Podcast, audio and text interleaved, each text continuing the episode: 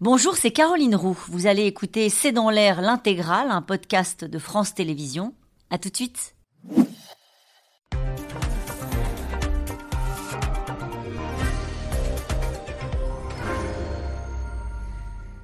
Bonsoir à toutes et à tous. Bienvenue dans C'est dans l'air, une revalorisation des retraites de 5,2%. La fin euh, du bouclier tarifaire sur l'énergie ou encore une taxe sur les autoroutes et les grands aéroports. Voici quelques annonces pêle-mêle du projet de loi de budget pour euh, cette année qui vient. Un numéro d'équilibriste pour éviter l'austérité, mais tenir quand même le cap des comptes publics. Voilà pour l'intention, car les prévisions de Bercy sont aujourd'hui largement contestées. Trop optimistes pour la Cour des comptes, qui se montre notamment cinglante sur le poids de la dette et prévient que l'effort à réaliser sera sans précédent. Cette année, c'est un record. La France compte emprunter 285 milliards d'euros, un record alors qu'aujourd'hui encore sur les marchés, les taux ont grimpé. Certaines, vous êtes professeur euh, à l'université Paris Panthéon-Sorbonne, vous êtes directeur de l'Institut de haute finance et ancien membre euh, du Haut Conseil des finances publiques. Je rappelle votre livre Le Grand basculement publié chez Robert Laffont.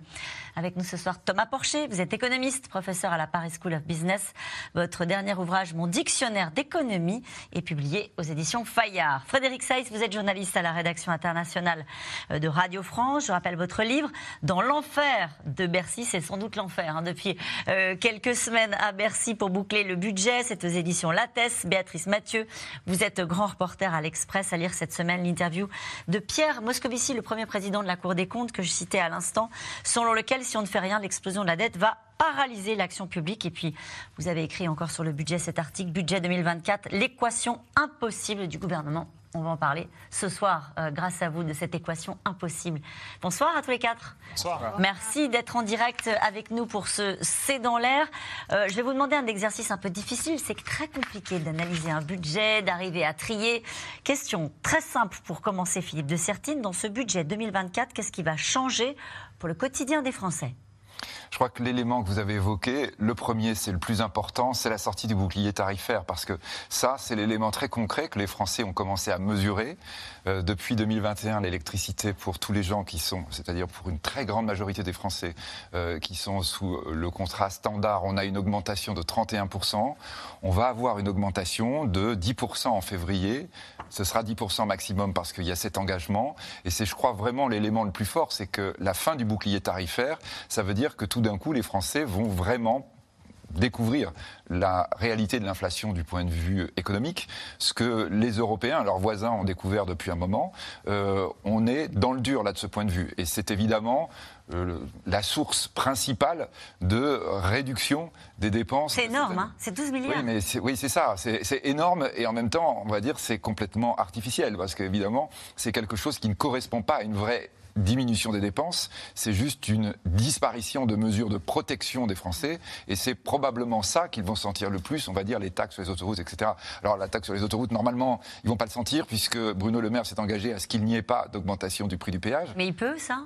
Il euh, peut obliger Vinci à pas augmenter les, répercuter les taxes Oui, c'est ça. C'est ça l'idée, c'est effectivement de dire, effectivement, ça va baisser la marge de Vinci sur les autoroutes. Donc, donc là, vous allez avoir un certain nombre de taxes supplémentaires qui sont entre guillemets des taxes peut-être moins sensibles. Mais je pense que l'idée la plus forte pour les Français, c'est probablement la sortie du bouclier. Euh, et évidemment, on a le risque que ce bouclier soit plus nécessaire pourtant dans les semaines qui viennent. Ah bon? Bah, On va en parler parce que les mauvaises nouvelles les unes après les autres, si vous voulez bien. Euh, alors, Thomas Porcher, euh, sur les, mesures qu'il faut retenir, je commençais cette émission aussi euh, en, présentant ce qui peut représenter une bonne nouvelle, c'est-à-dire la revalorisation des pensions de retraite de 5,2%. Oui, c'est une bonne nouvelle, effectivement. Alors, je, rejoins ce, que dit Philippe Dessertine. Les grosses économies sont faites sur le bouclier tarifaire. On arrête une aide avec une grosse incertitude, effectivement, sur les prix des carburants et même sur les prix de l'électricité. Parce qu'il suffit que l'hiver soit un peu trop froid et qu'on ait besoin d'importer de l'électricité qui est fabriquée avec du gaz. Et là, tout de suite, on ne maîtrise plus euh, les, prix de l'électricité. Donc il y a une forte incertitude. Et le, et le gouvernement veut quand même préserver le pouvoir d'achat euh, tout en réduisant les déficits et tout en ne prélevant pas de nouveaux impôts. Donc ça, quand même, c'est une équation euh, extrêmement compliquée. Mais sur les retraites, il faut, faut, faut bien comprendre que, que, que, les retraites avaient eu une perte de pouvoir d'achat par rapport à l'indice des prix à la consommation qui avait augmenté entre 2020 et 2023 de 12%. Le pouvoir d'achat des retraites avait perdu plus de 5%. Donc là, on est sur un effet de, de, de rattrapage. Plus que les salariés euh, pas, le SMIC, pas les salariés au SMIC. D'accord. Il y a un, mécanisme d'indexation, mais plus que les salariés et plus aussi que le RSA et les prestations familiales qui avaient aussi subi une perte de, pouvoir d'achat. Donc là, on est sur des phénomènes de rattrapage et même avec le rattrapage, on reste quand même en dessous de cette augmentation des, prix à la consommation entre 2020 et 2023. Béatrice Mathieu. Oui, effectivement, mesure essentielle euh, sur les 16 milliards d'économies qui sont annoncées. Eh bien, il y en a 10 qui viennent de la suppression euh, du, bouclier. Et puis, euh, il y a aussi des économies qui, viennent aussi de la réforme de l'assurance chômage. Donc, les Français vont voir aussi les règles de l'assurance chômage qui vont, qui vont être modifiées. Je peux vous poser une question sur le bouclier tarifaire, parce que c'est vrai qu'on entend aussi qu'il est maintenu jusqu'à 2025 sur l'électricité. Alors, c'est vrai ou c'est pas vrai? Oui, c'est vrai. Alors, ce qu'il faut, ce qu'il faut bien comprendre, c'est que le bouclier tarifaire, euh, c'était très large. C'est-à-dire qu'il y avait des mesures pour les entreprises, des mesures pour les collectivités, des mesures pour les ménages. Et il y avait aussi, on a, le, le, gouvernement avait fait en sorte de, de ne pas augmenter le trop fortement le tarif réglementé euh, de, de l'électricité. C'est d'ailleurs une bataille qui a lieu euh, en ce moment d'ailleurs entre EDF, le gouvernement et, euh, et d'une certaine façon la CRE, la commission de régulation de, de l'énergie, qui a dit qu'il faudrait que ce tarif réglementé de l'électricité augmente eh bien, pour pouvoir financer aussi ben, tous les nouveaux EPR qu'il faut construire, le développement des énergies renouvelables. Et on voit bien que le gouvernement dit on ne peut pas augmenter dans la proportion qu'il faudrait euh, augmenter et ce que voudrait euh, aussi EDF. Donc il y a, y a, aussi un, une bataille qui se joue euh, en creux sur ce tarif réglementé. Frédéric Ce bouclier tarifaire sur l'électricité, justement, doit s'éteindre au fur et à mesure de 2024. C'est ce que dit le gouvernement, c'est-à-dire progressivement sur les factures. J'ajouterai une chose par rapport à tout ce qui a été dit, effectivement, qui résume très bien ce, budget 2024. C'est sur l'écologie, avec ce signal très contradictoire dans les dépenses, c'est-à-dire que la hausse des bonus Mmh. sur les véhicules électriques va s'appliquer. On vous encourage à acheter un véhicule, un véhicule, électrique. Et dans le même temps, Emmanuel Macron a annoncé cette prime de 100 euros euh, sur l'essence pour euh, les ménages modestes. Donc ça résume assez bien, je trouve, la contradiction dans laquelle est aussi empêtré le, gouvernement sur ce budget un peu en même temps. Mmh. Euh, toujours le, en même temps avec cette partie écologiste qui est contestée par le président de la commission des finances, hein, Eric Coquerel, qui dit qu'il n'y a pas suffisamment sur l'écologie.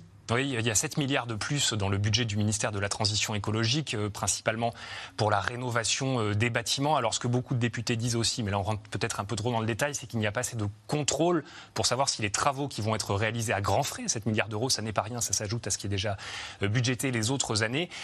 certaines entreprises, plus ou moins bienveillantes, plus ou moins honnêtes, vont faire des travaux qui ne sont pas forcément efficaces et avec la complicité de diagnostiqueurs eux aussi plus ou moins honnêtes, pourront dire. Il y a eu un petit cafouillage là sur ce, sujet-là, non Il y a surtout un manque de contrôle euh, des euh, rénovations énergétiques. Pourquoi? Parce que le gouvernement veut aussi pouvoir afficher un nombre de travaux réalisés, c'est-à-dire du chiffre, en disant il y a tant de centaines de milliers, voire de millions de ménages qui ont pu faire les travaux.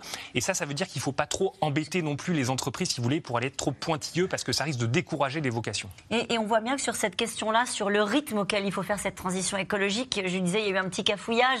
Euh, Bruno Le Maire, ce matin, dans le Parisien, sur la question des locations des bâtiments qui sont des passoires thermiques, a dit bon, c'est vrai que ça demande, ça nécessite des gros travaux, ça coûte parfois cher, on peut peut-être décaler l'entrée en application et il s'est fait reprendre de voler. Ben oui, mais le problème, c'est que parallèlement, vous avez, il y a deux injonctions, c'est-à-dire la nécessité de faire effectivement ces travaux de rénovation énergétique, et puis en même à côté, vous avez quand même une crise immobilière qui est extrêmement euh, forte, et vous ne pouvez pas encore retirer du marché parce qu'une partie des gens qui doivent faire euh, ces travaux euh, très importants peuvent dire, moi, c'est trop, c'est trop lourd, c'est trop d'argent, je le mets pas en location ou je, ou je le ferai plus tard, etc. Et donc retirer du marché certaines petites notamment des petites surfaces, ce qui fait monter encore plus euh, les, tarifs des locations. Donc il y a deux, crises en fait euh, qui, se, qui se conjuguent. En tout cas, le ministre de l'économie est optimiste, un peu trop, même selon le Haut Conseil des finances publiques qui prévoit une croissance euh, plus faible et un déficit moins maîtrisé pour ce budget annuel. Peu importe, Bruno Le Maire défend sa méthode et des prévisions sincères, mais se heurte déjà à une opposition, notamment, on en parlait à l'instant, celle des écologistes euh, qui dénonce le manque d'ambition sur cette transition énergétique. Juliette Perrault et Christophe Roquet. Il est le premier à prendre la parole à l'issue du Conseil des ministres ce matin. Bruno Le Maire concentré pour défendre son budget. Nous voulons revenir à l'esprit de 2017, celui qui a vu notre majorité rétablir les finances publiques, revenir sous les 3% de déficit public et sortir la France de la procédure pour déficit excessif. Un sacré défi pour un déficit qui donne le tournis. 4,9% du PIB. Un chiffre qui fait de la France l'un des plus mauvais élèves de la zone euro. Les prévisions du pays pour 2024 sont moins bonnes qu'en Grèce, en Allemagne, en Autriche, aux Pays-Bas ou encore en Espagne. La dette, elle, s'élève à 3 000 milliards d'euros, avec un taux d'intérêt au plus haut depuis 10 ans. Le gouvernement a beau se montrer confiant, le Haut Conseil des finances publiques alerte. La trajectoire de finances publiques prévue manque encore à ce jour, à notre sens, de crédibilité.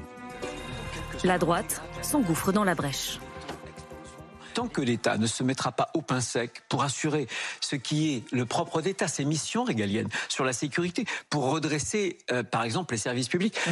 l'État prend trop d'argent aux Français et les Français n'en ont pas pour leur argent. La France est en train de tomber, la France s'affaiblit et quand la France s'affaiblit, ce sont toujours les plus faibles, les plus modestes qui vont trinquer en termes de niveau de vie et de pouvoir d'achat.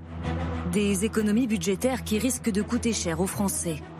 Suppression du bouclier tarifaire pour le gaz, réforme de l'assurance chômage, arrêt de certains dispositifs comme la loi Pinel, la fin du quoi qu'il en coûte est bel et bien actée. Une pilule difficile à faire passer dans un contexte d'inflation généralisée. Alors le gouvernement donne des gages. Aujourd'hui, dans les colonnes du Parisien, Bruno Le Maire annonce un geste pour les retraités. Les pensions de retraite seront toutes revalorisées de 5,2% au 1er janvier 2024. Emmanuel Macron, lui, a acté la reconduction du chèque carburant pour les ménages les plus modestes. C'est un mécanisme qui doit être limité, pour qui, Pour les travailleurs Ça dépend de comment évolue le prix. Vous dites les travailleurs. sera limité aux travailleurs, qui ne dépassera pas, qui ne dépassera pas les, ce qu'on appelle les cinq premiers déciles, c'est-à-dire la 50% des travailleurs les plus modestes. Et avec un montant et qui sera au maximum de 100 euros. Quand on regarde euh, ce qui est moyen, on connaît les mécanismes qu'on a déjà pu avoir, c'est 100 euros par voiture et par an. Coût estimé de la mesure 500 millions d'euros pour l'État. Un arbitrage budgétaire très critiqué par les écologistes, qui l'ont fait savoir à leur manière hier sur les bancs de l'Assemblée. Il y a une planification, mais il n'y a pas de plan. Il y a des objectifs, mais il n'y a pas de moyens. Il y a une méthode, mais il n'y a pas de volonté politique. Vous ne pouvez pas en même temps défendre les transports collectifs et la bagnole, comme vous dites. Vous n'avez pas une rentrée agitée avant une session extraordinaire ce soir à l'Assemblée qui s'annonce tout aussi mouvementé. Le projet de loi de finances 2024 sera examiné à partir de 21h30 par les députés, avec en toile de fond le 49.3, que le gouvernement n'exclut pas d'utiliser. Est-ce que les uns et les autres, qui connaissaient parfaitement ces sujets-là, vous anticipez sur un débat euh, compliqué politiquement? On sait que ça se terminera avec le 49-3, a priori. Euh, mais qu'est-ce qui va, qu'est-ce qui crispe euh, les oppositions? Bah, Ça dépend de quelle opposition. Bien sûr, bien sûr. Donc les Verts, effectivement, eux, vont aller sur il n'y a pas assez d'argent sur l'écologie. on peut imaginer que LFI va dire bah, non, nous, on aurait voulu une, une taxe, une super taxe sur les hauts revenus ou les hauts patrimoines. Et puis la droite va dire eh ben, nous, il n'y a pas assez euh, d'économie. Donc en fait, euh, ça ne plaît à personne. Oui, Mais euh, il faut se retrancher derrière Pierre Moscovici. Hein, donc vous avez Comme toujours. oui, c'est ce que la Cour des comptes et le Haut Conseil des finances publiques, mm. normalement, ils sont neutres. Ils vous disent clairement les choses. Et Pierre Moscovici tweetait hier soir 85 milliards de charges de la dette, c'est effectivement ce vers quoi on va aller, que de dépenses inutiles mm. que nous devrions consacrer à la transformation de l'économie française. Donc là, on est avec une situation en réalité qui est une impasse partout. Enfin, vous êtes avec effectivement une équation impossible. Vous avez 45, c'est peut-être un élément à rappeler quand même, 45,4% de prélèvements obligatoires en France en 2022. C'est le plus fort chiffre depuis 1960. Et je sais bien que le président de la République a dit je baisse les impôts. Mais c'est pas vrai. Euh, vous comment ça, c'est pas vrai? Bah, C'est pas vrai. Vous êtes en train de regarder 45,4, on n'a jamais été aussi élevé. Et pourquoi? Qu'est-ce qu'il a augmenté comme impôt? Mais vous avez des quantités de prélèvements. C'est ça le truc, c'est que là, vous êtes en train de dire ah ben non, j'ai enlevé tel impôt, j'ai enlevé. Alors d'ailleurs, nous avons bien écouté le président. Il a dit ah oui, non, mais alors effectivement, les taxes foncières augmentent, mais c'est pas moi. Oui, mais d'accord, mais en réalité, tu sais très bien que si les collectivités publiques locales n'ont plus les moyens, en plus avec de plus en plus d'obligations que leur redonne l'État, elles sont obligées de chercher des solutions parce qu'elles, elles n'ont pas le droit d'être en déficit. Mm. Donc, euh, on va dire l'un dans l'autre, on est avec des prélèvements qui sont au sommet. Donc, tous ceux qui disent il faut euh, prélever encore plus. Eh oui, mais on est déjà le maximum de l'OCDE. On est, je dirais, les champions, et en plus, on est les champions dans le temps.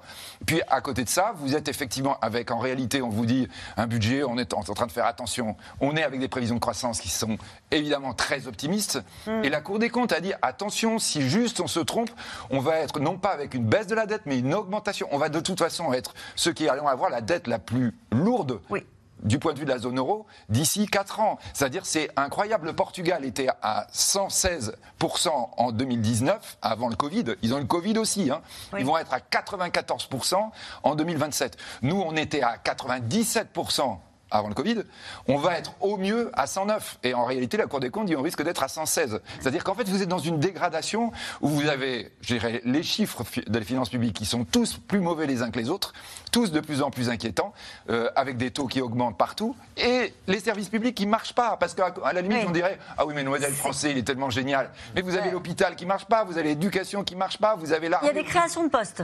Ah ça, effectivement, bah plus mais 8 euh, l'année dernière, plus 8 000 cette année. C'est-à-dire qu'à nouveau, là, quand on dit on est dans l'austérité, mais c'est pas vrai. Vous êtes dans une croissance des dépenses publiques de 2,1 prévue. Donc euh, on est. Le tableau est, et le tableau est assez noir. Hein. Mais non, mais enfin, vous voyez, je. je vois que ça vous agace.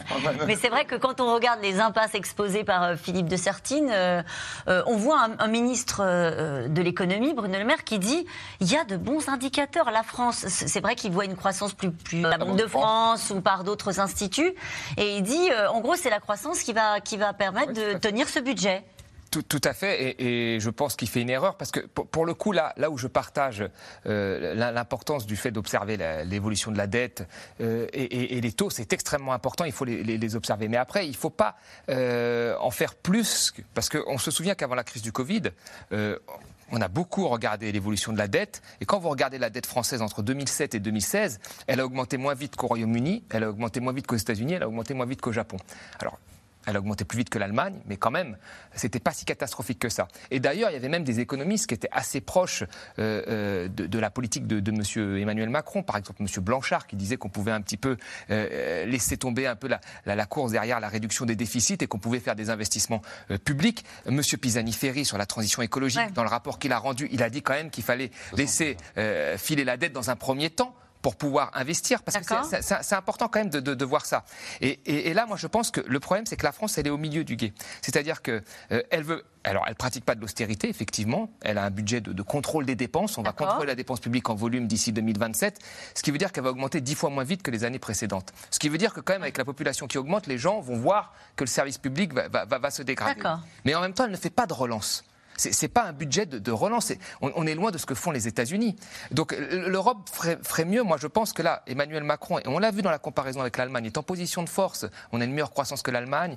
L'Allemagne, finalement, euh, la politique d'austérité n'a pas été très bonne. Les, services publics sont, sont pas très bons. La croissance n'est pas très bonne. Son modèle. Il devrait dire on fait du déficit, on, bah, relance. Au niveau européen, au niveau européen, on devrait suivre un petit peu la voie des États-Unis. Les États-Unis sont à 5% de déficit. Ils l'ont réduit avec de la croissance. Ils l'ont pas réduit avec de la coupe sur les dépenses publiques, même s'ils ont une dépense publique largement inférieure euh, à, la nôtre, je, le reconnais. Mais ils ont une dette supérieure à la nôtre en pourcentage de PIB. 44%. Ouais, en pourcentage de PIB. Donc on pourrait faire de la, de la relance économique. Et effectivement, si on fait de la relance et que ça fonctionne bien dans les secteurs porteurs, on réduira le déficit, on réduira la, dette en pourcentage de PIB. Alors, je me mets à la place des gens qui vous écoutent. Euh, si on essaie de résumer, euh, qui sont les gagnants, qui sont les perdants de ce budget? Est-ce qu'il y a des perdants dans ce budget et est-ce qu'il y a des gagnants? Les perdants, ce sont les sociétés d'autoroutes. Euh, ils sont très localisés, les aéroports qui vont subir une taxe. Mais sinon, c'est justement un budget qui est fait pour être très précautionneux avec tout le monde. Bruno Le Maire dit nous sommes le gouvernement du désendettement et de la baisse d'impôts. Ben, pour le coup, ce n'est pas le cas cette année puisqu'ils font très attention. 2024, en plus, ça va être une année très particulière puisque vous avez quand même, ça n'est pas un hasard non plus, euh, les élections européennes qui arrivent mm. au mois de juin. Euh, les retraités, on sait que c'est une population qui vote plus que la moyenne aux élections européennes. C'était donc pas l'année de désindexer mm. les pensions de retraite de l'infraction. Ça, a été fait sous les années Fillon, hein, donc ça peut exister quand même. Mm. Euh, et puis, vous avez aussi un peu petit événement de quartier qui s'appelle les Jeux Olympiques de Paris, qui arrivent au mois de juillet, où c'est important de ne pas avoir la moitié de la population dans la rue parce que justement il n'y a pas eu d'augmentation, parce que les salaires réels ont baissé. Donc il y a aussi Donc c'est un budget du prudent. gouvernement. C'est un budget prudent. Euh, D'ailleurs, le gouvernement dit lui-même que 2025, 2026, 2027, là, il y aura un tour de vis. Ah oui. Béatrice Mathieu. Évidemment, 2025-2027, je suis entièrement d'accord, parce que quand vous regardez l'objectif, là, on est sur 2024, un déficit public qui est ramené de 4,9% du PIB à 4,4% du PIB. L'objectif 2027, il a été répété, répété c'est 2,7% du PIB. Ah oui, c'est un saut. Ça va être extrêmement difficile, sachant qu'on arrive à une période électorale. Euh, ça va être très très compliqué. Euh, et- et il va falloir. Et si on ne veut pas augmenter les impôts, bon, si on veut faire effectivement. Ça, c'est exclu et ça reste exclu. Non, je pense qu'à un moment, c'est ce qu'ils disent aujourd'hui, mais à un moment, D'accord. à un moment, la question se reposera. Euh, parce- c'est pour ça qu'il y a une équation qui, qui- paraît euh, incroyable. Si on ne veut pas augmenter les impôts, si on veut effectivement faire tous les investissements nécessaires pour la transition euh, climatique et énergétique, euh, il faut faire des économies. Là, on voit bien que les économies, les trois quarts des économies viennent de la suppression d'un bou- d'un d'un bouclier tarifaire, que l'on a déjà fait la réforme des retraites et celle de l'assurance chômage. Donc ça veut dire qu'il va falloir faire autre chose et donc prendre ce qu'on n'a jamais fait, c'est-à-dire politique publique par politique publique, regarder l'efficacité de chaque politique publique et de se dire bah, par rapport à un objectif, ce qu'on a fait peut-être par exemple, par exemple sur le Pinel. Là, on dit, on sait très bien. que Alors, le Pinel, pour ceux qui ne suivent pas. euh, le- cette politique du logement sur l'investissement euh, euh, locatif et avec des, des crédits d'impôt, en fait, euh, ça n'a pas. On a, on a une politique du logement qui coûte très cher, avec une crise du logement qui est là.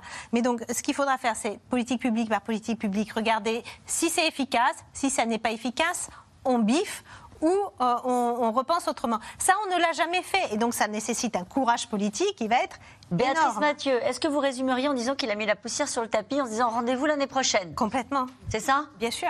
Euh, cette question, alors que l'État doit faire des économies, est-il raisonnable de créer plus de 8000 postes de fonctionnaires? Thomas Porcher. Vraiment, sur la dépense publique, qui est 55% du PIB, il y a deux choses. Il y a ce qui va aux administrations, aux fonctionnaires, etc. Cette part, elle est stable depuis 78 en pourcentage de PIB, elle est à 18%. Elle est en dessous de- du Royaume-Uni, un pays plutôt à économie libérale, et, et la Finlande.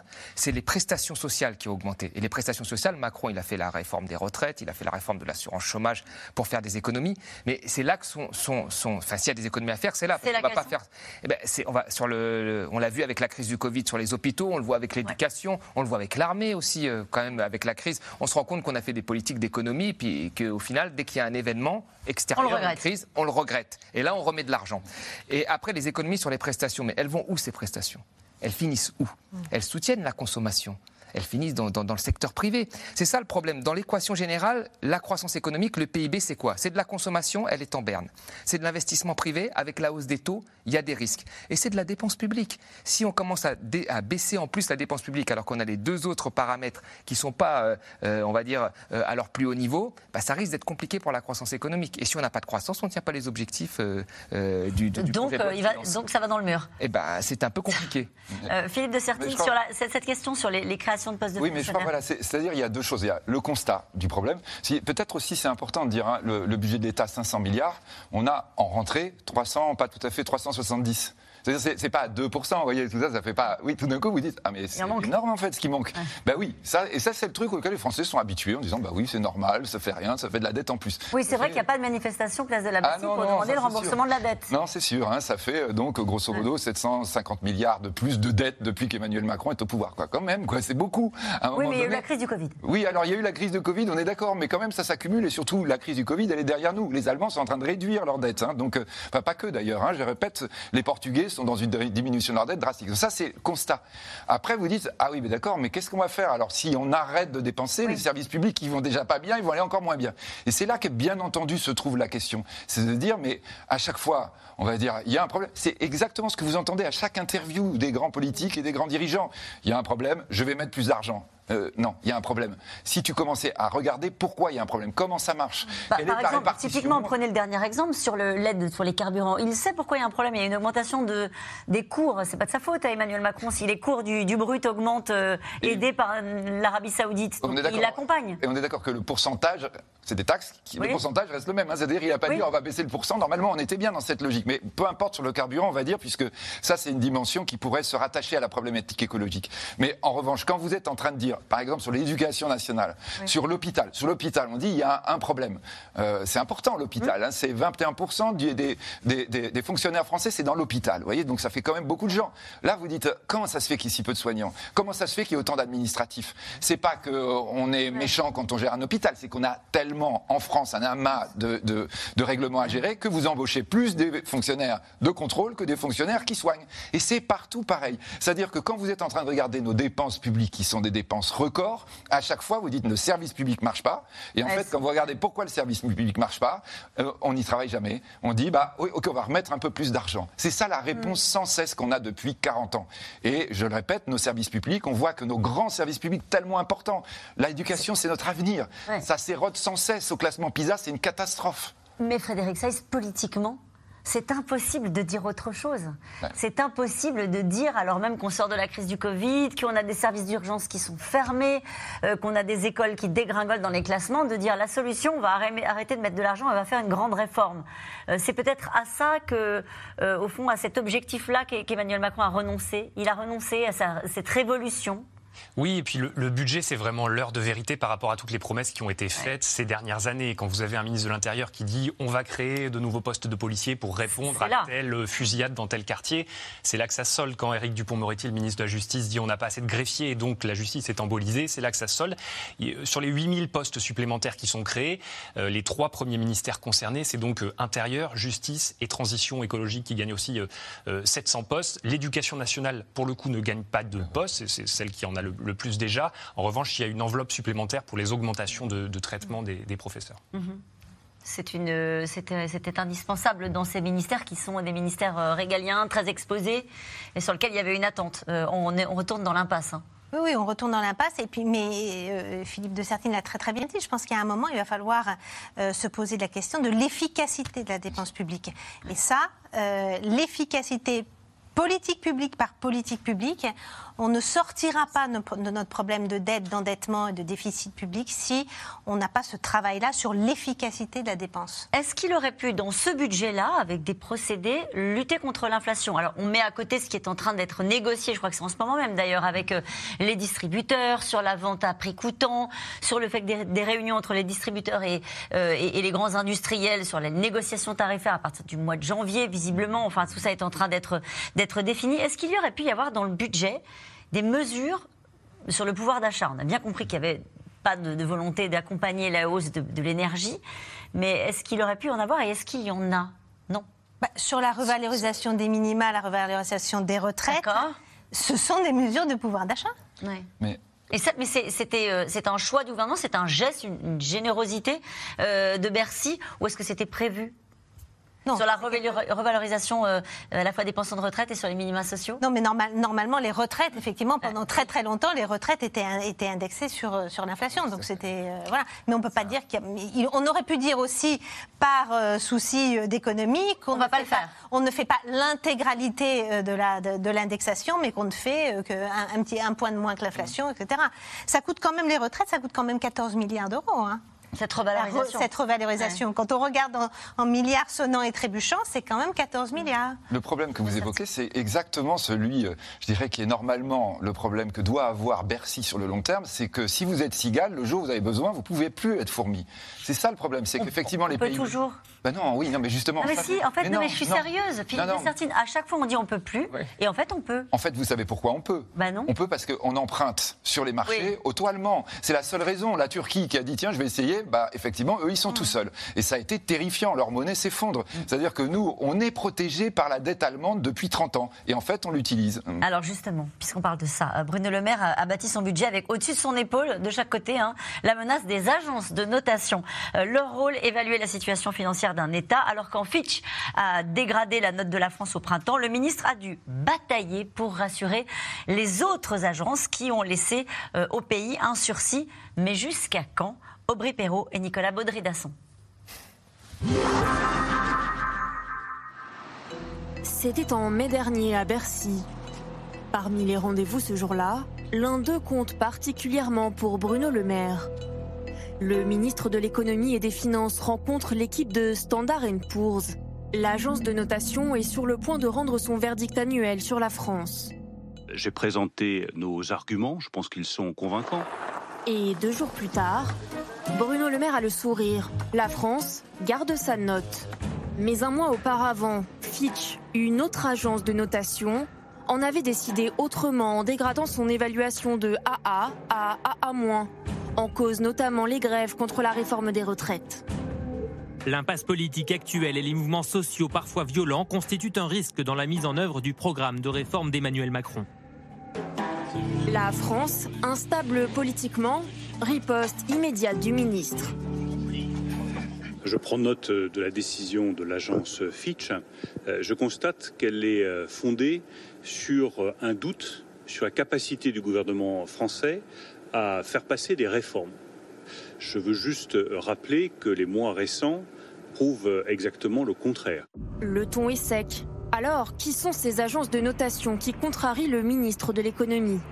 Les trois plus connues, Standard Poor's, Fitch et Moody's. Elles évaluent la situation financière d'État avec des notes allant du triple A à D pour défaut de paiement, à partir de l'environnement politique et institutionnel du pays, sa marge de manœuvre budgétaire et sa dette.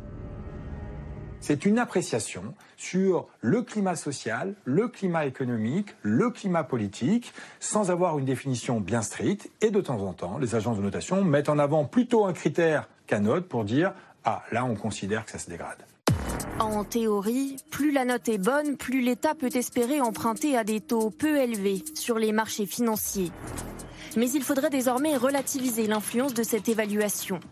Tout le monde peut se faire une idée de comment va la situation en France. Et donc, il n'y a pas d'informations cachées, euh, ou en tout cas, il n'y a pas d'informations supplémentaires. On dispose des agences de notation. Et ben, les investisseurs ont beaucoup moins de mal à se faire une idée de est-ce que ça va bien en France ou pas, est-ce que je prends en compte le critère politique ou pas, le critère social ou pas. Et donc, en fait, le poids des agences de notation en ce qui concerne le financement des États est beaucoup moins fort que lorsqu'il s'agit d'entreprises privées. Mais en 2010, en pleine crise de la dette de la zone euro, ces agences de notation ont fait peur. Elles font plonger la Grèce en dégradant subitement la note du pays. Deux ans plus tard, c'est la France qui panique. Ce matin du 13 janvier 2012, le président et le ministre de l'économie viennent de l'apprendre. La France perd son triple A. L'épisode sera raconté plus tard par François Barouin. L'info ne sera officielle que dans 12 heures. Nous avons donc eu 12 heures pour nous préparer aux éventuelles retombées de cette décision. Voici le soir même. de ce vendredi. À la une ce soir, la dégradation imminente de la note française. Le ministre tente de rassurer sur les plateaux télé. C'est comme si vous demandiez à un élève qui a eu 20 euh, sur 20 euh, pendant très longtemps et qui passe à 19 si c'est une catastrophe. Non. Une crise au plus haut sommet de l'État. Mais selon cet économiste, un abaissement de la note ne veut pas dire que le pays devient insolvable. Si je prends un exemple comme la France ou l'Italie, euh, on a un État qui peut être endetté, qui peut avoir une exécution budgétaire difficile, voire déficitaire, de longue période y compris, hein, c'est le cas de, la France, mais pour autant, dont le montant de dette rapporté à la richesse accumulée pendant de très très nombreuses années par l'ensemble des acteurs économiques euh, est, tout à fait supportable. La crédibilité de ces agences de notation, également remise en cause en 2008, lorsqu'elles évaluent positivement Lehman Brothers, quelques jours seulement avant la si célèbre faillite de la banque américaine. C'est sûr que cette dernière information permet de relativiser euh, l'importance des, notes hein, des agences. Cette question, Bruno Le Maire annonce 16 milliards d'économies. Est-ce suffisant pour rassurer les marchés financiers Philippe de Sertine? Je répète, les marchés financiers, ce qu'ils regardent, c'est la solidarité européenne. Euh, aujourd'hui, quand on est en train de dire, vous voyez, on n'a pas de problème, euh, c'est juste parce que nous sommes effectivement abrités par le nord de l'Europe, euh, et en particulier par l'Allemagne, qui rassure énormément les investisseurs. On le disait tout à l'heure, les États-Unis ont des taux beaucoup plus élevés, sont beaucoup plus emprunteurs. Bon, le Japon est vraiment un cas à part où la population japonaise souscrit à la dette sans arrêt, sans arrêt. Bon, c'est une sorte d'impôt supplémentaire. Donc tant qu'on est avec une solidarité européenne à peu près stable et à peu près claire, normalement, il n'y a pas de problème. Ça va continuer, même si on était à moins 0,4 il y a trois ans, on est maintenant à 3,4, 3,5. C'est-à-dire c'est une augmentation énorme, mais on va dire, c'est pas quelque chose qui devient fou, comme ça a pu arriver à l'Italie, qui peut passer à 6 à un moment donné, parce qu'effectivement, tout d'un coup, on se dit la solidarité européenne risque de casser. Les taux d'intérêt, on le voit passer, là, sont à 3,37%. Alors bon, euh, c'est un record depuis euh, janvier 2012. Et cette année, Bruno Le Maire va emprunter sur les marchés 285 milliards. Euh, c'est vrai que si on fait le bilan euh, d'Emmanuel Macron euh, sur, sur le, poids de la dette et la charge de la dette, ça va devenir compliqué de trouver des marges de manœuvre. Bah, c'est-à-dire, on a eu quand même le Covid. On a eu le Covid et on ne peut pas ne peut pas effacer cette pandémie qui a eu un effet très très important sur l'évolution de la dette. Euh, l'augmentation des taux d'intérêt, elle, est la même, euh, elle est très forte aux États-Unis, elle est très forte en Europe. C'est pas pas Emmanuel Macron euh, la, la, faute si d'Emmanuel Macron si les taux d'intérêt augmentent. Il n'empêche qu'effectivement avec le poids aujourd'hui de notre dette, vous avez une charge donc ce que l'État français doit rembourser à ses créanciers chaque année, qui est grosso modo passé de 20 milliards il y a deux ans à 40 et quelques milliards cette année. Et d'après les dernières prévisions de Bercy, en 2027, on sera à 74 milliards. Ce qui ferait peut-être de la charge de la dette le premier poste de dépenses euh, publiques. Ça nous est jamais arrivé. Devant si, si, devant l'éducation. Alors, on, va pouvoir dire, c'est pas grave, ça s'est passé par le passé. Euh, si vous rapportez ça au produit intérieur brut, c'est pas si important que ça bien sûr.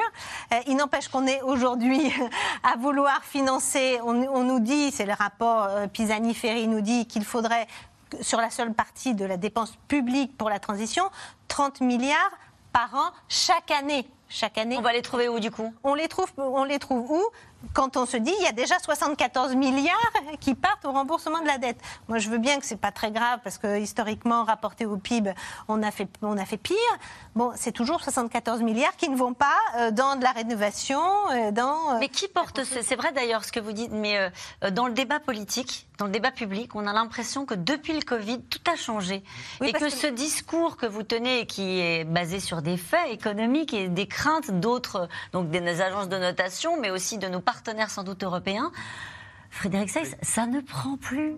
Parce qu'on a l'impression que de toute façon, on peut toujours. Oui, mais en fait, il y, a eu, deux phénomènes. Alors effectivement, il y a eu euh, d'abord euh, la crise du Covid, la nécessité de relancer, et même LR, qui est quand même censé être le parti d'une certaine euh, rigueur budgétaire, n'ose plus vraiment. En tout cas, il dit le gouvernement ne fait pas assez d'économies, mais il n'ose jamais dire précisément où est-ce qu'il faudrait les faire. On n'imagine pas du tout que LR serait comme Eric Woerth, ancien député de droite en 2010, qui disait il y a trop de lits d'hôpitaux. Souvenez-vous, il disait les hôpitaux coûtent trop cher. Maintenant, plus personne publiquement ne pourrait dire ça. La deuxième chose, c'est que comme l'ensemble des pays de la zone euro sont devenus des mauvais élèves, entre guillemets, alors peut-être pas autant que la France, mais tout le monde s'est endetté, euh, il y a moins le côté la France et le, et le, et le vilain petit canard. Et d'ailleurs, vous parliez tout à l'heure du débat parlementaire qui va sans doute se conclure par un 49-3, puisque vous allez avoir la droite qui dit vous êtes trop laxiste sur les finances, vous dépensez trop, et la gauche qui va dire il n'y a pas assez de taxes sur les super profits, vous êtes des ultra-libéraux. Donc le gouvernement sera au centre et mettra un 49-3. C'est non et non, et définitivement non sur cette taxe sur les super profits ou d'autres propositions qui viennent parfois de, des groupes de la majorité, le groupe Modem notamment, euh, qui fait des propositions et qui pousse pour que dans le débat parlementaire, il y ait une forme de, taxation sur ceux qui polluent davantage. mais alors vous avez entendu Bruno Le Maire qui a été extrêmement ferme, hum. pas avec l'opposition, mais avec sa propre majorité. Il les a vus plusieurs fois, il a dit cette fois-ci, il faut être ultra rigoureux et je ne veux pas de surprise. Il faisait allusion au débat de l'an passé où toute la polémique sur les super profits des groupes pétroliers, etc., n'était pas venue que de l'opposition, mais aussi du MoDem, c'est-à-dire un parti allié. Et ça, le gouvernement n'en veut absolument plus. Il ne veut plus avoir des surprises, des taxes comme ça qui montent. Il veut de la prévisibilité. Et la réponse de Bruno Le Maire était très claire ce sera non. Est-ce qu'il met les entreprises à contribution d'une manière ou d'une autre? Puisqu'il a expliqué récemment que euh, les entreprises étaient, euh, enfin, qui avaient reconstitué leur marge étaient en partie responsables de ce phénomène d'inflation et qu'il fallait qu'elles baissent leur marge et qu'il fallait que, au fond, elles accompagnent maintenant le pays après qu'on leur ait beaucoup donné. Euh, est-ce qu'il y a des mesures dans son budget qui acte cette volonté-là? Moi, pour moi, il y a eu énormément de baisses d'impôts. Euh, là, c'est vrai qu'il y aura une baisse d'impôts moins rapide parce qu'on va étaler la. oui, voilà, c'est ça, ça, le geste. de, de, production. Mais quand même, le quinquennat Macron et l'ancien quinquennat, c'était la même chose. Il y avait quand même de, fortes baisses d'impôts. On a commencé par la, baisse d'impôts sur les sociétés, les impôts de production en deux fois, le CICE gravé dans le marge. Donc il y a eu un certain nombre de cadeaux et d'ailleurs qui n'ont pas rapporté euh, ce que, ce que l'on espérait, que, enfin, ce que le gouvernement espérait que, que ça rapporte. Je vais, je vais revenir très rapidement sur le reportage que, que j'ai trouvé extrêmement bon. Euh, il y a plusieurs choses qu'il faut prendre en compte. Euh, vous savez, aujourd'hui, dans l'économie mondiale, il y a énormément d'épargne. Il y a une quantité astronomique d'argent. Il y a énormément de dettes aussi. Hein. Oui, mais et cet argent, il doit se placer quelque part. Il ne se place pas que dans le privé. Il se place aussi dans la dette française. La, dette française, elle est toujours fly to quality, comme on dit, ou fly to safety. C'est-à-dire qu'on fait partie des rares pays, encore une fois, qui, qui, restent sûrs. Et pourquoi ils restent sûrs en partie? Et, le deuxième économiste l'a très bien expliqué. Parce que nous avons, par exemple, un patrimoine public qui est très élevé. Euh, le patrimoine public, bon, avant Covid, couvrait entièrement la dette, peut-être un peu moins aujourd'hui, mais ce qui, ce qui fait que notre dette est beaucoup plus faible. Et puis même des, travaux d'économistes ont montré que plus le patrimoine public est élevé, plus la soutenabilité de la dette à long terme euh, euh, était bonne. Donc il y a beaucoup de gens qui, effectivement, observent ces taux d'intérêt. C'est très important. On ne veut pas d'effet boule de neige. C'est-à-dire qu'on ne veut pas que le taux d'intérêt soit supérieur à la, taux d'intérêt réel soit supérieur à la croissance, qui est cet effet boule de neige, qui serait, qui serait une situation horrible. Donc il faut prendre ça au sérieux. Mais en même temps, il y a tout un tas d'éléments qui montrent euh, qu'on peut être à l'abri de ce scénario catastrophique.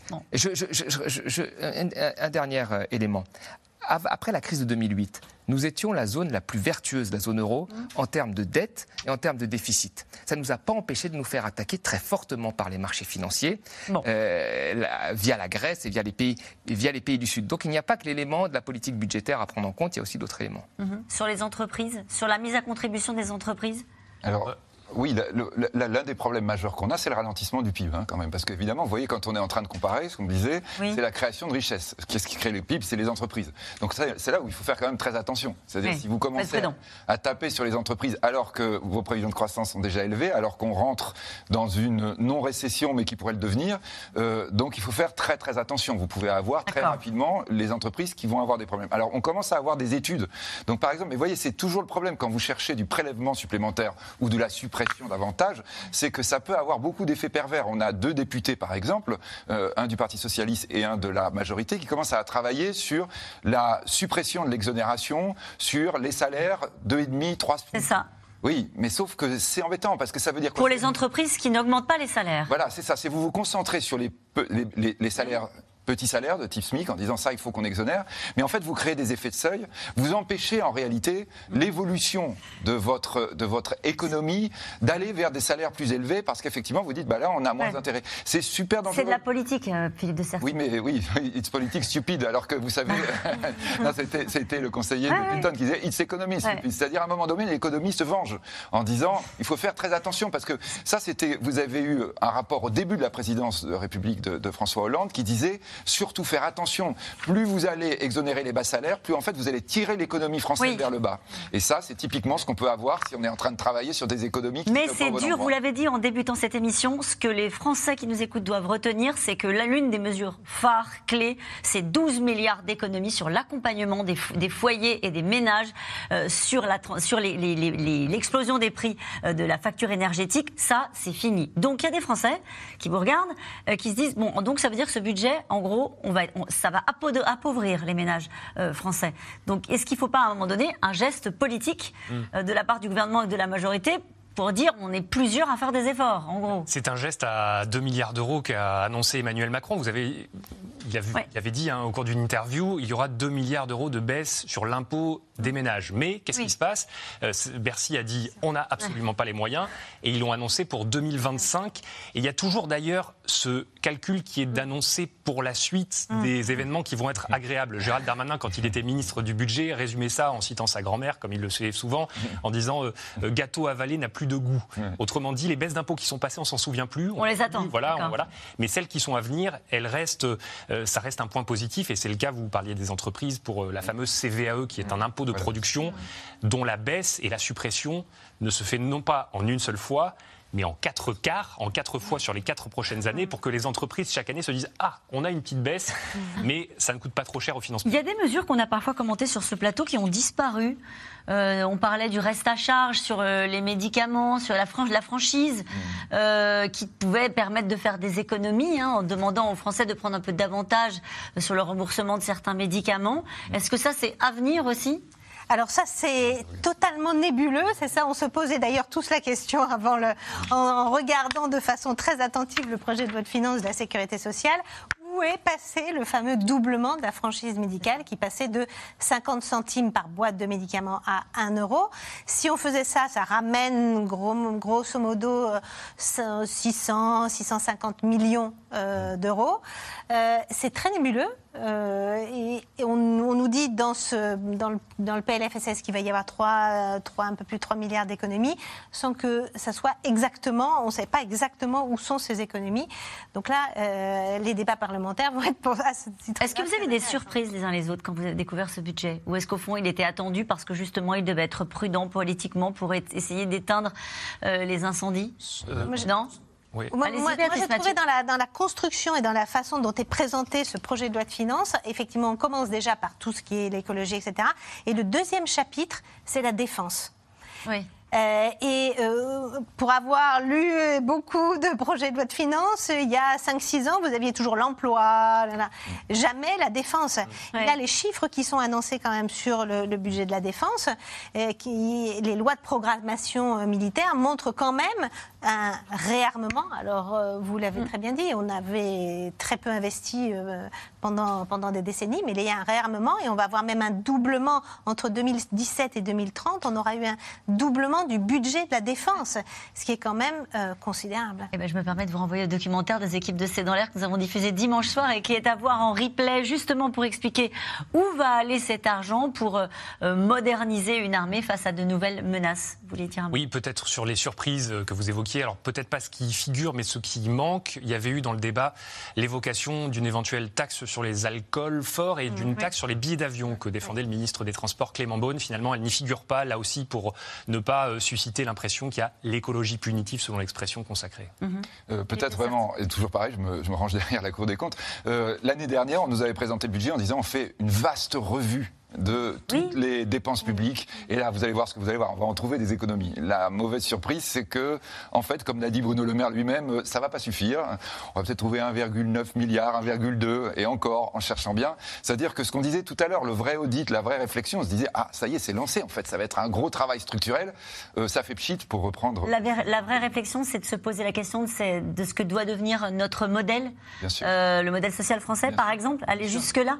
Mais bien sûr, enfin, c'est en disant, mais si on veut le préserver, comment on fait? Parce que c'est ça la grande idée, c'est de dire, là, on continue comme ça, il est en danger. Mm. Mm. En tout cas, la pression euh, sur les salaires est de plus en plus forte. La France organise une conférence d'ailleurs hein, sur le sujet mi-octobre. Aux États-Unis, euh, la crise de l'inflation a conduit les salariés du puissant secteur de l'automobile de Détroit à se mettre en grève. Et pour faire pression euh, sur les géants du secteur, ils ont reçu un soutien de poids absolument inédit, celui du président Joe Biden. Léo So et Ilana Azinkot. C'est une image qui détonne au point de faire la une des médias américains. Ce soir, le président Biden marque l'histoire en devenant le premier président en exercice à se joindre à un piquet de grève. Joe Biden est le premier président des États-Unis, en incluant Franklin Roosevelt, à rejoindre un piquet de grève. Joe Biden au milieu des grévistes, près de Détroit. Une image historique Casquette du syndicat des ouvriers automobiles sur la tête, il s'empare même du mégaphone pour défendre et justifier le combat des grévistes. Vous méritez l'augmentation significative dont vous avez besoin. ainsi que d'autres avantages. Récupérer ce que nous avons perdu, ok? Il est grand temps qu'il s'engage pour nous. Ce n'est pas Wall Street qui a construit le pays, mais la classe moyenne. Les syndicats ont construit la classe moyenne, c'est un fait. Donc continuons sur notre lancée. Disons merci au président, merci monsieur le président d'être venu. Le constat est sévère à l'encontre des firmes automobiles qui refusent pour l'heure d'accéder aux demandes des salariés. Leur revendication Une hausse de salaire de 40% sur 4 ans et le retour de certains avantages liés à la retraite et au coût de la vie. Pour ces grévistes, la venue de Joe Biden légitime leur combat. C'est un soutien énorme, très important. Il croit en nous et notre combat. Et le fait qu'il vienne lui-même ici me rend fier. On se bat pour ce qu'on mérite. Des profits records ont été réalisés. On veut des contrats et des salaires records. On veut pouvoir subvenir aux besoins de nos familles. Dans une économie américaine très marquée par l'inflation, ces grèves sont devenues le lieu d'un autre combat électoral, celui-ci pour séduire les classes laborieuses sur fond de campagne présidentielle. Donald Trump, qui doit à son tour faire un discours auprès des grévistes ce soir, n'a d'ailleurs pas manqué de railler son adversaire. Quand il marchera lentement pour prétendre être sur un piquet de grève, souvenez-vous qu'il veut vous prendre vos emplois et les envoyer en Chine. L'ex-président qui n'hésite pas à attaquer son successeur sur le thème du pouvoir d'achat. Sous Biden, les ménages ont perdu 7400 dollars de revenus par an, vous le saviez Sous Trump, les revenus ont augmenté de plus de 8000 dollars par an, sans inflation. Nous n'avions même pas d'inflation. Un vote pour Joe Biden, l'escroc, est un vote pour l'inflation, la taxation, la soumission et l'échec. En face, Joe Biden défend, lui, son bilan. La façon dont je pense à l'inflation, c'est la façon dont mon père en parlait à table. Et je ne blague pas. Il demandait Combien reste-t-il après avoir payé toutes les factures? Le plan de réduction de l'inflation va donner aux Américains un peu d'air, comme dirait mon père. La Maison-Blanche peut-elle agir sur le salaire des Américains? Non, répond le républicain Mike Pence. Cela relève des actionnaires. Je crois en la liberté d'entreprise. Les demandes ou les intimidations du gouvernement sur ce type de sujet, je n'y crois pas. Ce n'est pas la première fois que Joe Biden interpelle les grandes entreprises. En février dernier, il avait déjà vivement critiqué les géants du pétrole, deuxième pilier de l'industrie américaine, jugeant leurs profits scandaleux. Et je voudrais avoir votre réaction sur ce reportage que disait Mike Pence. Ce n'est pas l'État qui va faire augmenter les salaires. Euh, là, ça renvoie aussi à ce qui va se passer dans les semaines qui viennent avec cette conférence sur les salaires. Mm.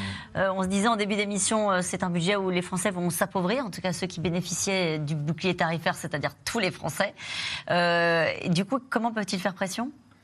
Pression, non, mais c'est évident que par rapport à ce que vous disiez, comment on répond à l'inflation, c'est augmenter les salaires. Et quand on disait au début ah. euh, de l'émission qu'en réalité, les augmentations de salaires, en Europe d'ailleurs, hein, puisque la France, pour le coup, n'est pas seule, ont été inférieures à l'inflation. Donc les gens, ils n'ont pas besoin d'avoir une émission ou un économiste qui leur parle. Hein, quand ils sont avec leur hein. caddie avec 100 euros, ils voient qu'il y en a moins que l'année dernière. Et comme leurs salaires n'ont pas augmenté autant, il y a une perte de pouvoir d'achat, ça veut dire un risque d'explosion sociale. À côté de ça, augmentation des taux. Donc les États ont de moins en moins de capacité à s'endetter donc effectivement, la seule solution, c'est que les entreprises augmentent les salaires, et quand elles augmentent les salaires, ça alimente l'inflation. C'est ça la spirale. Vous voyez, l'élément super compliqué. Et je me souviens assez dans l'air mm. euh, Bruno Le Maire, donc un, dimanche soir, euh, où vous aviez un peu le discours schizophrène en disant euh, ah oui non, il faut qu'on lutte contre l'inflation, etc. Et juste après, il disait il va falloir que les entreprises fassent un effort. Oui, mais sauf que quand tu dis que les entreprises font un effort, elles vont répercuter l'augmentation des salaires dans l'augmentation des prix. C'est la spirale. C'est pour ça que la spirale inflationniste c'est super dangereux du coup, on dit aux Français faites le dos rond, ça va pas suffire. Hein. non, ça suffira pas, comme aux États-Unis d'ailleurs, comme en Allemagne. C'est aussi quand même euh, sur certains secteurs hein, une question de, de, partage. Des, enfin, derrière l'inflation, il y a une forme de conflit d'intérêts. Certains en ont profité. On voit les, mmh. énergéticiens avec la hausse des prix euh, du, pétrole, euh, ils ont profité, ils ont fait des, profits records. Les distributeurs ont fait aussi des profits assez impressionnants. Et, de l'autre côté, vous avez les gens qui perdent en pouvoir d'achat et qui eux n'arrivent pas à subvenir à leurs besoins. Donc il y a quand même derrière cette histoire de d'inflation quand même un, meilleur partage de, qui, au sein de l'entreprise. Et cette question, il faut la poser. S'il n'y a pas de mécanisme... Elle est posée depuis si longtemps, Thomas Porcher Alors, elle est posée, mais sans aucune contrainte. Et pour moi, le, gouvernement n'a pas établi de rapport de force comme il fallait avec les distributeurs, de, les pétroliers, avec les distributeurs de la grande distribution, qui sont, qui sont quand même très peu nombreux. On n'est pas sur des marchés Ils vont vendre à prix coûtant? On ne sait pas, en fait, parce que personne, ne connaît, personne ne connaît leur marge nette. Ils peuvent dire qu'ils vendent à prix coûtant et puis se rattraper sur des, des biens à l'intérieur des supermarchés. Ils peuvent vendre à prix coûtant à un instant T euh, et après faire des marges supplémentaires à un instant T plus 1 où les prix sont un peu plus faibles, personne ne maîtrise la marge euh, mm. euh, des, entreprises. Donc c'est des vagues, c'est des vagues promesses. Alors après, il y avait quand même la question de l'indexation des salaires. Le SMIC, le SMIC n'a pas perdu en pouvoir d'achat parce qu'il est indexé. il y a des pays, Malte, la Belgique, le Luxembourg, me semble-t-il, un trois pays qui ont des indexations de salaires.